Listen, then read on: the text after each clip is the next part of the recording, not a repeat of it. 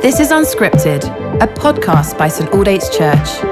Listen along as Simon Ponsonby encourages us to dig into Scripture in the midst of our everyday lives. So take a moment to recenter your attention and welcome the presence of God as we listen to these ancient words. Hello, Saints. Welcome back to Unscripted.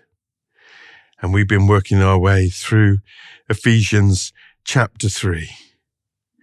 And we're in verse 11, where Paul says that according to God's eternal purpose accomplished in Christ Jesus our Lord, that his intent, his manifold wisdom has been made known to the principalities and powers. I, I like the holding together of these two words. In verse 10, he says his intent was that now through the church. And verse 11, according to his eternal purpose accomplished in Christ Jesus. And here we have the interplay of time and eternity. The interplay of time and eternity. God's eternal purposes that come to pass in the now of history and geography, and in particular in the humanity of God in Christ Jesus our Lord. He is the summation of that revelation of God from all eternity. Christ Jesus our Lord. It's all about Him. And we, the church, should be all about Him. Christ the anointed one, as we've seen before, the Jewish Messiah, the Jewish King. Jesus, the name that he was given. Why? Because Jesus in Hebrew, Yeshua, means the Lord saves, the Lord rescues. He's Israel's king. He's the world's king.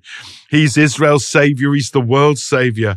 And he is Lord. Christ Jesus, our Lord. But he's not just the Lord objectively, although he is that.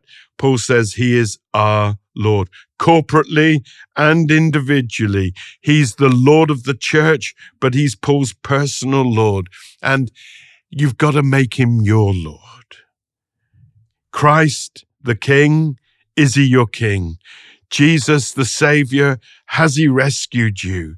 And Jesus Christ, our Lord, is he your Lord? Because these are the purposes of God. These are the plans of God. Not just in the macro, not just in the big brushstroke, but in the particular, in your case, for you.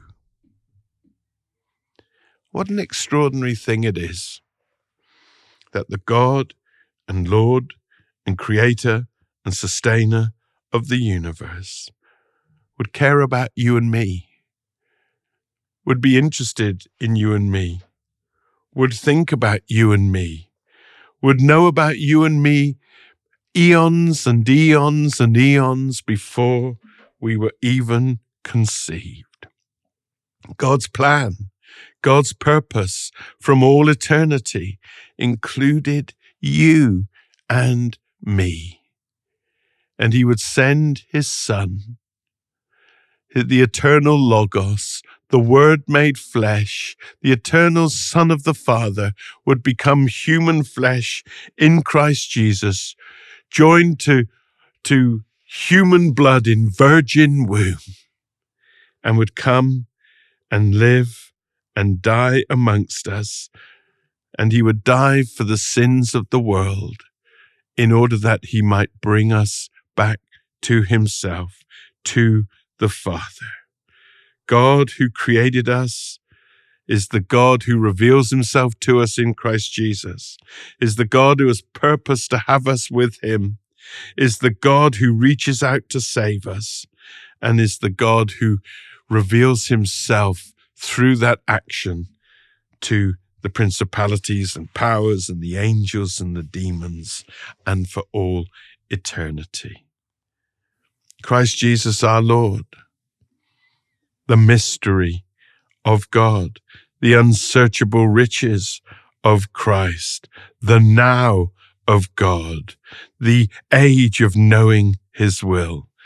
This is where we are, and this is who we are, and this is what we're for. What an extraordinary thing that is. Christ Jesus our Lord, through whom God accomplishes his purpose, and that you were part of that purpose.